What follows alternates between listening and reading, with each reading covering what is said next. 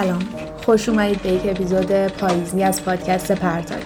من پرنا هستم و توی این پادکست همراه شما. پاییز که میشه ما بی اختیار میریم اتاق جمشید. پاییز یهو میاد. تو یه روز. مثل بهار و بقیه. صبح زود بیدار میشی می‌بینی حیات شده طوفان رنگ و رنگ که برپا در دیده می‌کنن ما مثل عوام الناس مثل سیاوش قمیشی و کریستیبل یقیقی داریم پاییز دلگیره. شبای صدای بوف میاد.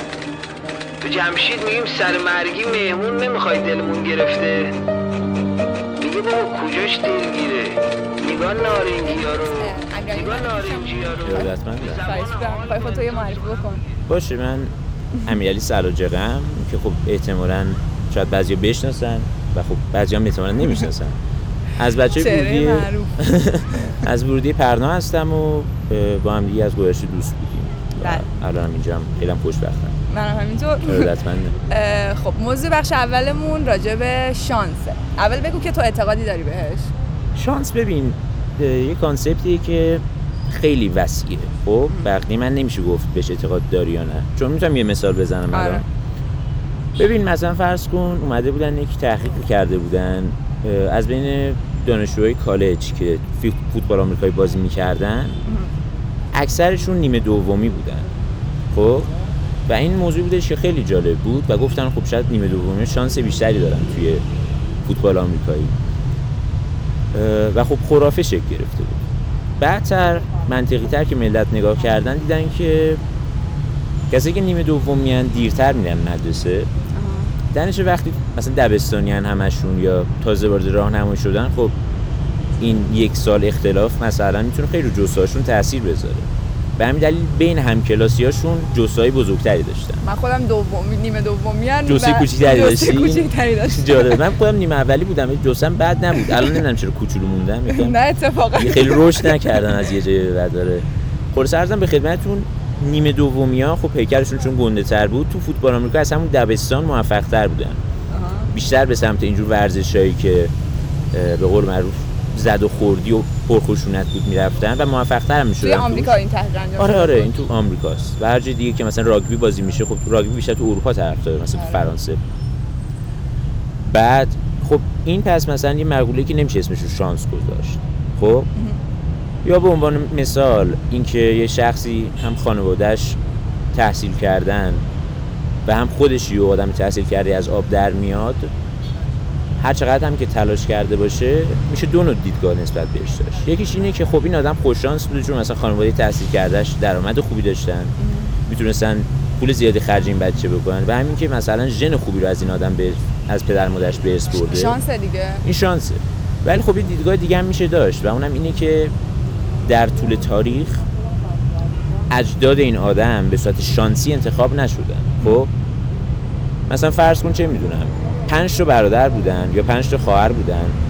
از تو این پنج تا چهار تاشون امکان داره ژنشون تا به امروز نرسیده باشه. چون اونقدر آدمای موفقی نبودن. آره. آدم ثروتمندی نبودن یا آدمای ضعیفتری بودن برفرض. حذف شدن. حذف شدن. درش از این نظر هم میشه گفتش که خب خیلی هم شانسی نبوده. این شخص به خاطر بهتر بودن مثلا اجدادش امروز به اینجا خب یه رسیده چیزی بفرمایید. اون- مقایسه اون آدم با یک آدمی که تو همون برهه تاریخی درسته اونو اگه بخوایم دو تا رو با هم مقایسه کنیم اون منظورش اینه. که به عنوان مثال اون شخص نسبت به پدر بزرگاش یعنی پدر بزرگاش یه چیزی بودن ولی الان نباید اونو با پدر بزرگاش مقایسه نه کرد منظورم اینه که مثلا اون آدم رو نگه داریم که به عنوان یه آدم خوششانسه درسته. و با یه آدم دیگه ای که مثلا چه می‌دونم رفیق اون آدمه ولی خب به قول تو اون امکانات رو دیگه نداره. درسته. خب اون شانسش کمه که. اون قطعا این حرف حرف درستی. ولی یعنی مثلا من میگم که با درسته. تاریخچش مقایسه با نکنیم تاریخش مقایسه نکنیم. این حرف حرف درستیه ولی چیزی من می‌خوام بگم اینه که ما خیلی وقتا دنبال رو خط خونیمون هست. خب؟ و این رو من چند بار به چشم دیدم که متاسفانه خب کسایی که به عنوان مثال نمی‌تونن خیلی چیزا رو تامین کنن برای خانوادهشون. خب خیلی وقتا اون بچه شانس خوبی ندارن برای اینکه. به چیز خوبی برسن. مثلا خب پدرش ابیوزر بوده دراگ ابیوزر بوده. خب خودش فرصت تحصیل نداشته. سر آخر خودش هم ممکنه چیز خوبی ازش در نیاد.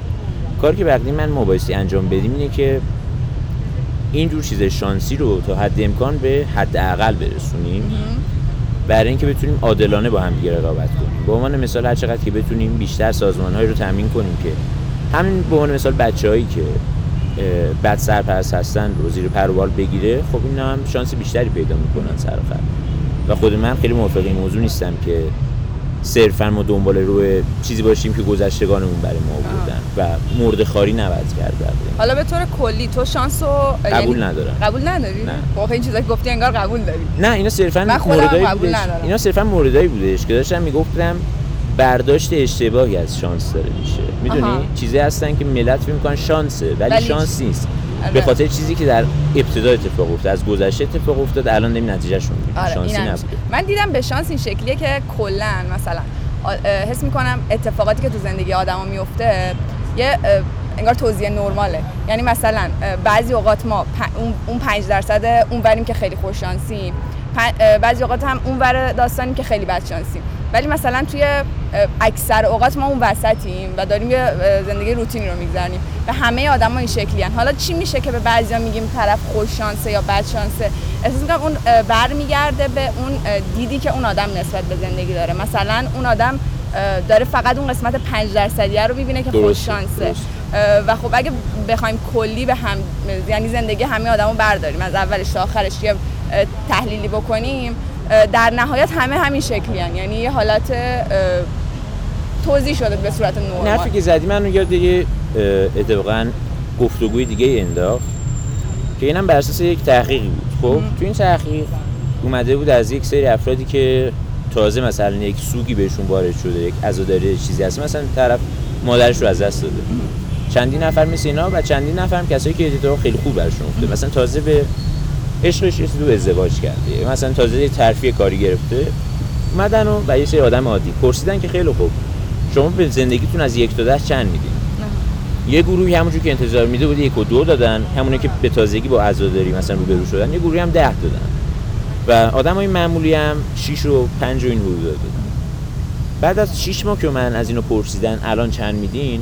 مثلا شده بود چهار و هشت و 6 همچنان و بعد از یه مدت مثلا یک سال دو سال همشون 6 و 7 شدن دوباره خب نشون میده نه تنها موقعیت هایی که ما تو زندگیمون داریم سرآخر یه جوره یکسان خواهد شد چون آره. خط می‌خورن با هم دیگه حسمون نسبت به زندگیمون هم خیلی وقتا یکسانه. خیلی کم پیش میاد کسی باشه که بگه من خیلی از زندگیم راضیم خیلی نسبت به زندگیم حس بدی آره. دقیقا؟ مثلا ولی ما مثلا یه آدمی رو از دور نگاه می‌کنیم که وای طرف چقدر خوش شانسه ولی بعد میریم انگار دیده مخ... دیدای دیگه از زندگیشو که می‌بینیم می‌بینیم که نه واقعا اونم سختی بدم داره. آره آره. و این, به قول تو خط می‌خوره با هم دیگه دید اون شخص هم نسبت زندگیش آره، اون که دید- خیلی دید. بقیه نیستش آره. نسبت زندگی خودش دیگه آره.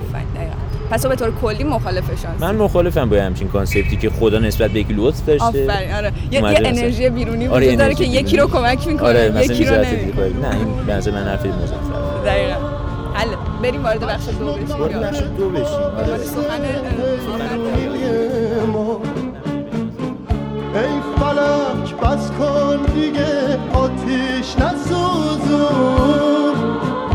روی زخممون دیگه نمک نپاشون هر که هستی هر چه هستی بس کن این نامهربونی. هر که هستی هر چه هستی بس کن این نامهربونی دوممون، اه، راجع به اتفاقاتی که این اخیرا توی این دو هفته افتاده می‌خوای؟ بله من همچنان در خدمت پرنا خانم هستم. قرار هستش راجع به تقریبا مسئله جالبی که جالب که نه جالب و غم انگیز تراژدیکی که رخ داده به تازگی بحث درگیری های فلسطینیا و اسرائیلیا خب دور بالا گرفته و بد نیست که یکم آسیب شناسی بشه این موضوع. و بیایم به سرگذشت قوم یهود یکم بپردازیم ببینیم که کلا از کی تو منطقه بودن و سر همین به قول معروف گذشتهشون چی بوده. قوم یهود تاریخش به شدت با اساتیر در هم آمیخته. با اساتیر و همینجور دینشون. البته خب نمی‌خوام یه وقت توهین کنم یا کسی بر بخوره ولی دین یهودیت هم نسبتا دین اساتیریه یعنی اصولای خیلی زیادی توی خودش جا داده و شاید چندان دین تاریخی نباشه. شخصیت ها شخصیت تاریخی خیلی نیستن. حقیقتش اینه که البته اینایی که میگم ممکن بعضی جاش اشتباه باشه خیلی سخت نگیرید. بر اساس اساتیر قوم یهود تاریخش برمیگرده به ابراهیم و داوود و ارزم به خدمتون یعقوب و امثال اینها. که مثلا بر اساس همین اساطیرشون به دعوت یوسف یه گروهشون بلند میشن که حالا پسرهای یعقوب بودن. میرن به مصر و بعدش از مصر رونده میشن توسط فرعون و بعدش توسط موسی نجات داده میشن. خلاصه که همچین تاریخی داشته و همین اسطوره‌هاشون هم زمان شما میاد نگاه می‌کنین می‌بینین که همش در حال رونده شدن و هجرت بودن از اینجا به. اونجا. خب؟ و زمانی که پادشاهشون داوود میاد و بعد از داوود سلیمان میاد و امثال اینها بر اساس عقایدشون یک معبدی ساخته میشه به نام معبد سلیمان. که اگر اشتباه نکنم این معبد سلیمان یک بار توسط آشوری ها با خاک یکسان میشه و فرو میریزه. خب؟ و بار دوم و خب یهودی همه به اسارت گرفته میشن یا کشته میشن و خب خلاصه خیلی سختی ها می‌کشن. ولی همچنان بر پای دینشون میمونن. بعد از این ماجرا هم بعد از اینکه کوروش بزرگ خب نجاتشون میده اینا برای بار دوم معبد سلیمان رو برپا می‌کنن که اون هم بعد از مدتی دوباره تخریب میشه و نابود میشه. و به جهت همین سختی هایی که اینا متحمل می‌شدن چون اگه دقت کرده باشید یک زمانی مسیحی ها خب در منطقه بسیار فعال بودن که مسیحی ها نمیگم همشون ولی خب یک جمعیتیشون با یهودی بسیار مشکل دارن. سر این موضوع که این یهودی ها بودن که اصرار داشتن بر مصلوب شدن حضرت مسیح خب؟ و مسلمون هم که دلیل خودشون دارن من که با یهودی ها در جنگ و ستیز باشن. به همین جهت یک گروه از یهودی ها هجرت می‌کنن به اروپا و قوم اشکنازی رو تشکیل میدن خب؟ که مثلا توی کشورهایی مثل همین آلمان و فرانسه به عنوان مثال. تا پیش از جنگ جهانی دوم و لهستان. تو این کشورها اینا پخش بودن و اشکنازی رو تشکیل بودن یه گروه دیگه شون هم چی بود اسمشون؟ یه هی توش داشت. خب مهم همینه. بعدا می‌ذاریم. حالا آره یه هی توش داشت. مزراهی مزراهی ها گروه مزراهی ها هم اینا ارزم به خدمت شما بیشتر توی همین خاور میانه و فلان و اینا پخش میشن. مثلا توی عراق. یا حالا خاور میانه نمیشه اسمش رو گذاشت ولی توی مصر. خب توی این کشورها میان و پخش و پلا میشن برای خودشون. و می‌بینید که اینا در طول تاریخ کشور مستقلی برای خودشون نداشتن. به جز دو بار. یک بارش که همون زمان حکومت سلیمان و حالا کسی که پیش از اون بود و حکومت داوود و امثال اینها بود که خب خیلی از نظر تاریخی قابل این نیستش که بهش بخوایم استناد کنیم. مثلا یک همچین کشوری به نام اسرائیل اون وجود داشته یا نه؟ و یک بار دیگه هم که شکلگیری اسرائیل نوین هست که بعد از جنگ جهانی اول شکل گرفت. اگر اشتباه نکنم بعد جنگ جهانی اول یا جنگ جهانی دوم. شاید جنگ جهانی دوم شکل گرفت. خب؟ که اسرائیلیا از تمام نقاط دنیا بلند میشن و میان توی اسرائیل امروزی ساکن میشن. توی اسرائیل امروزی هم مسلمون بوده هم ارزم به خدمت شما مسیحی بوده و هم یهودی از گذشته. مثلا شما اگه جنگ های صلیبی رو بین نگاه کنین نبردی که بین شاه بالدوین چهارم و اه، صلاح الدین اینا. آره اینا رو من دوست داشتم از میخوندم. و صلاح الدین درگیری و صلاح الدین پیروز شد و جراسالم یا همون اورشلیم رو تصرف کرد. نگاه بکنیم می‌بینیم که مثلا اون زمان هم حتی یهودی ها توی اون منطقه بودن. حالا به پیش از اون کاری نریم که خب خیلی هم بیشتر بودن خب؟ شاید شکلی اسرائیل نوین نماد خشم یهودی ها باشه که دیگه از سازش کردن با بقیه ادیان خسته شدن. و به این نتیجه رسیدن که دیگه با سازش ما نمی‌تونیم هیچ وقت یک مملکت مستقل داشته باشیم. و امروز دارن با خشم خشمی که در طول مدت ها درشون ذخیره شده برخورد می‌کنن با سایر اقوامی که در اون ناحیه ساکنن. هر حالا هر چی هم که از این خشمه خیلی موفق دارن عمل می‌کنن من کاری خشم ندارم موفقه. چون آدمایی آره. که ببین نسب چیز خوب بقیه فرهنگ ها رو بقیه من گرفتن. آره. خب برسات اینقدر هجرت می‌کنی یک چیز زیاد می‌گیری. آره دیگه. بسیار سفر باید تا پخته شود خامی به. قول معروف خب؟ به همین شکل اینا مردمان نسبتا خردمندی هن. خیلی جای زیادی به درجات خیلی بالایی رسیدن. با اینکه جمعیت آره. بسیار پایینی دارن. خب. و اگر من بخوام یک نظر صرفا در باب انسانی بودن و نبودن کاری که اسرائیلیا فلسطین دارن می‌کنن بگم توی این جنگ هایی که در می‌گیره هر دو طرف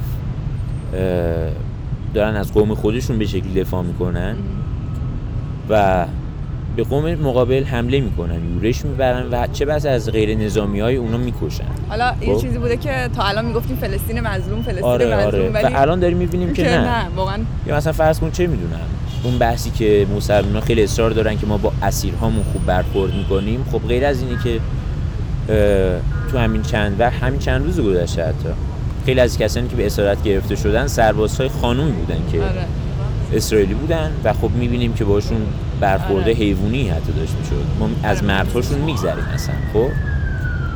چیزی که می‌خوام بگم اینه اگه نخواهیم سیاه و سفید نگاه بکنیم به ماجرای نبردی که بین اسرائیلی ها هست و فلسطینی ها اون چیزی که اسرائیلی ها فکر می‌کنن یک همچین چیزیه که من گفتم احتمالا خب؟ که بر اساس تاریخ دیدن که هیچ وقت سازش کردن جواب نده نه با آشوری ها جواب داده نه با صلاح الدین جواب داده نه با شاه بالدین جواب داده با هیچ کس جواب نداده ولی خب الان دیگه اونا به اون موفقیتی که می‌خواستن رسیدن رسیدن، یعنی آره. دیگه جای چیزی نیست ولی خب الان بحث فلسطینه که داره پایمال میشه حق-. آره دقیقا اون دنبال حقشه الان واقعیتش اینه ما نمی‌تونیم بگیم که توی اون منطقه یک حکومت دینی جوابگو خواهد بود. چرا من این حرف رو دارم می‌زنم؟ چون یک شاهراهیه اون منطقه نوار غزه رو میگن نوار غزل دارم میگم. ببین ادیان مختلف اونجا با هم تلاقی کردن. خب؟ هم مسلمون اونجا هستش هم یهودی هستش اونجا و هم مسیحی. آره. دیگه برگردیم بگیم نه فلسطینیا باید بیان و یه حکومت اسلامی باید بیارن. بقیه من این جواب نخواهم. اصلا چرا باید یه دینی بیاد اون وسط؟ آره نه همین رو دارم میگم. بعد به نظر من حکومت باید سکولار باشه. یعنی که یک مجمعی وجود داشته آره. باشه. هم توش یهودیا بتونن نظر بدن؟ اصلا بدون که نگاه کنیم طرف چه دینی داره اون شخص بتونه به عنوان یه سناتور مثلا بیاد نظرش رو بده و امکان داره هم نظر باشه با یه یهودی دیگه یا هم نظر باشه با یه مسلمان دیگه مخالف با یه یهودی دیگه. آره. درسته؟ دقیقاً. این جور چیزی جواب بود در نتیجه من فکر نمی‌کنم. همین اسرائیل هم خیلی کاری پیش ببره بعد از حتی چند صده. خب؟ ولی یه چیزی هم مثلا. یادم مثلا مسلمان خیلی تو این قضیه دینشون تعصبیان خیلی و تعصبیان. اصلا اینطوری نیستن که کوتاه بیایم آخه ببین عمرن. اسرائیلی ها هم همینقدر تعصبیان اونا هم؟ تعصب دارن. اسرائیلی ارتودکس به شدت تعصبیان خب خب پس اصلا نمیشه همچین چیزی ببین سرآخر وقت دو تا تیکه سنگ کنار هم قرار میگن که زوایاشون خیلی زیاده این دوتا رو بنداز شما تو رود نرم میشن اینقدر به هم دیگه می‌خورن که یا یکیشون بشکنه آره. یا جفتشون در کنار هم سیغلی حس بشن می‌کنم نرم. میشکنه یکی این سری یکی این سری باید بشکنه ببین ولی سری یهودیا همه نشون دادن شکستنی نیستن آره اونا رو که دقیقاً. تاریخ اثبات کرده یهودیا قرار نیست بشکنن خب؟ و الان هم که دیگه اصلا قدرت دستشون. الان هم که قدرت گرفتن. واقعا فلسطین نمی‌دونم سنگ بزرگی برداشته آره سنگ بزرگی برداشته و شاید اگه یکم سازش می‌کردن هر دو طرف با هم دیگه هیچ وقت اینقدر ماجرا پیش نمی‌رفت آره. خب؟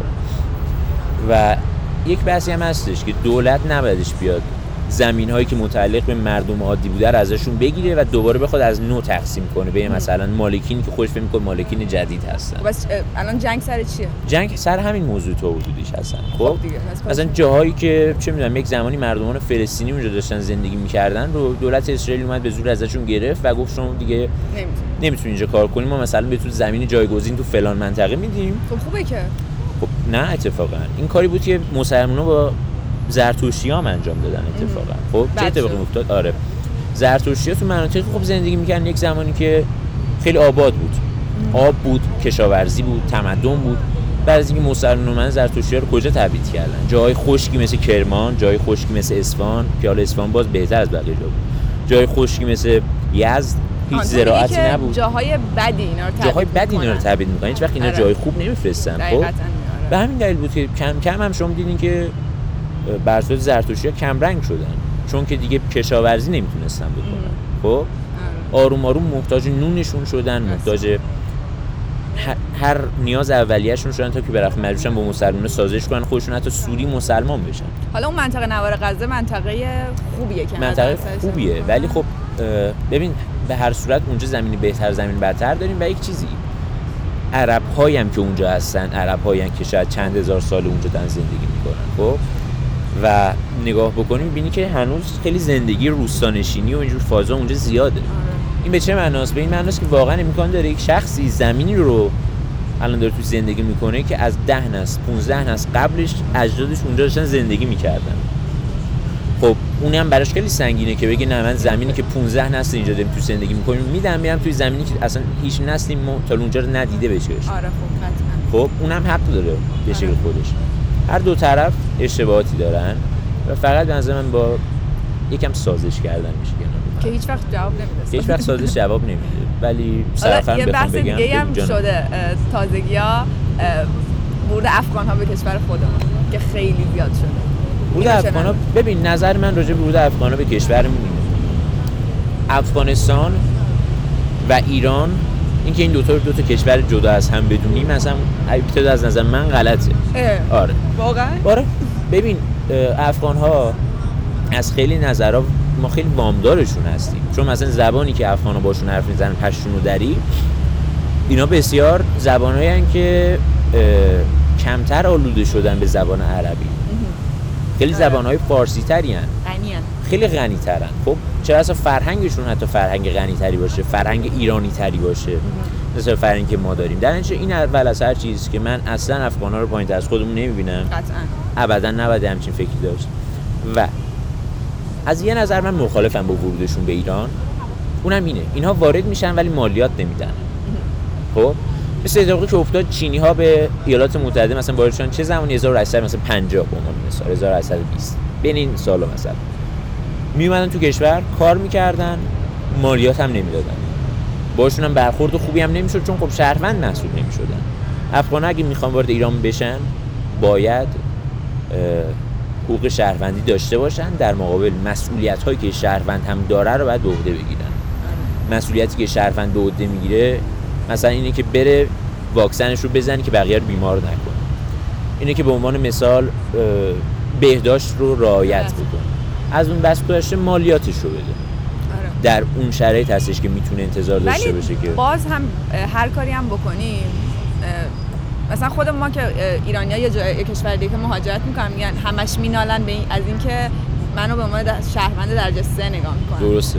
در صورتی که خود ما هم با افغان ها هر کاریش بکنیم به همین داریم همین رفتار رو می‌کنیم و نتیجه که می‌خواستی بگیری احیانا این بودش که یعنی ایرانیا مثلا خودشون برخورد خوبی ندارن آره، پس آره،. خیلی هم حقی ندارن دقیقا آره واقع خودم یعنی همه آدم ها همین شکلی هر جای دنیا بری آره مهاجر رو به چشم همین چه- همین دید دارن نسبت بهش. ببین آره نمیشه. مگر اینکه واقعا خب از یه کشور بالا دستری مهاجرت کنی کشور پایین آره دستری. هیچ وقت این کار نمی‌کنه آره مثلا از اون چه می‌دونم یه زمان آمریکایی‌ها میمدن ایران. خب اون زمان با آمریکایی‌ها مثل دور و جواهر برخورد می‌کردن ایرانیون خب؟ ولی نباید انتظار داشته باشی وقتی که نتونستی تو کشور خودت موفق باشی.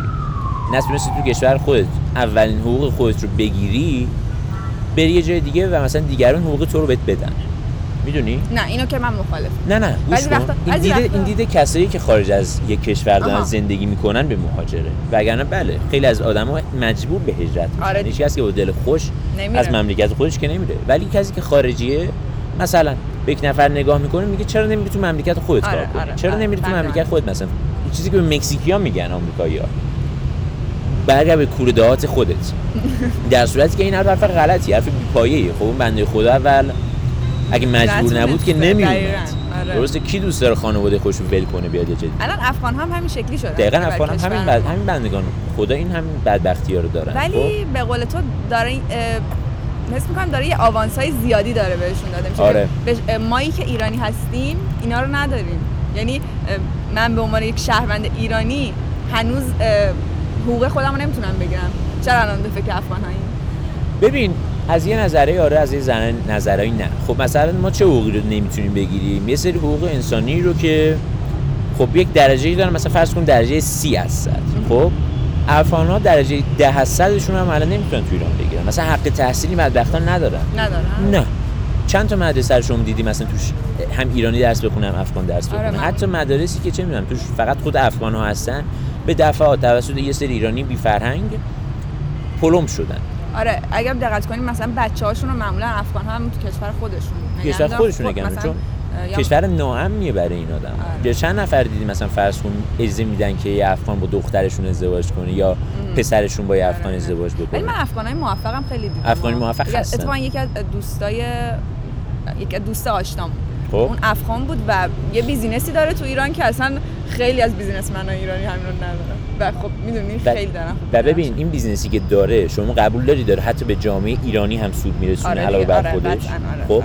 این طرز برخورد صحیحه. شما اگه نگاه کنیم ببین مثلا اگه 100 هزار تا افغانی وارد ایران بشه با شرط حال حاضرشون شاید از 100 هزار نفر هزار نفرشون هم چیزی از توشون در نیاد.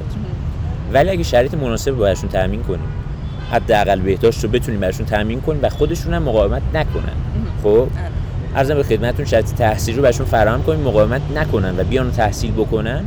شاید از این 100 هزار نفر به جای هزار نفر 15 هزار نفرشون بیاد و آدم موفقی بشن که به جامعه ایرانی هم دارن سود میرسونن. همون کاری که خب خیلی از ایرانی‌ها دارن خارج از ایران انجام میدن. دارن سود میرسونن به جوامع خارجی. قبولم آره. خب حرف آخری داری؟ حرف کلاً از آخری بخش اول بخش دوم. بخش اول و بخش دوم. اول که خب خیلی ممنونم که به من پیشنهاد دادی که. من بیام. متشکرم. صحبت خیلی جذاب. نه بابا خواهش می‌کنم. افتخار برای من. قربونشون برم. صحبت آخری هم ندارم. مراقبت کنید و افسرده نباشید. بله. مرسی خدا نگهدار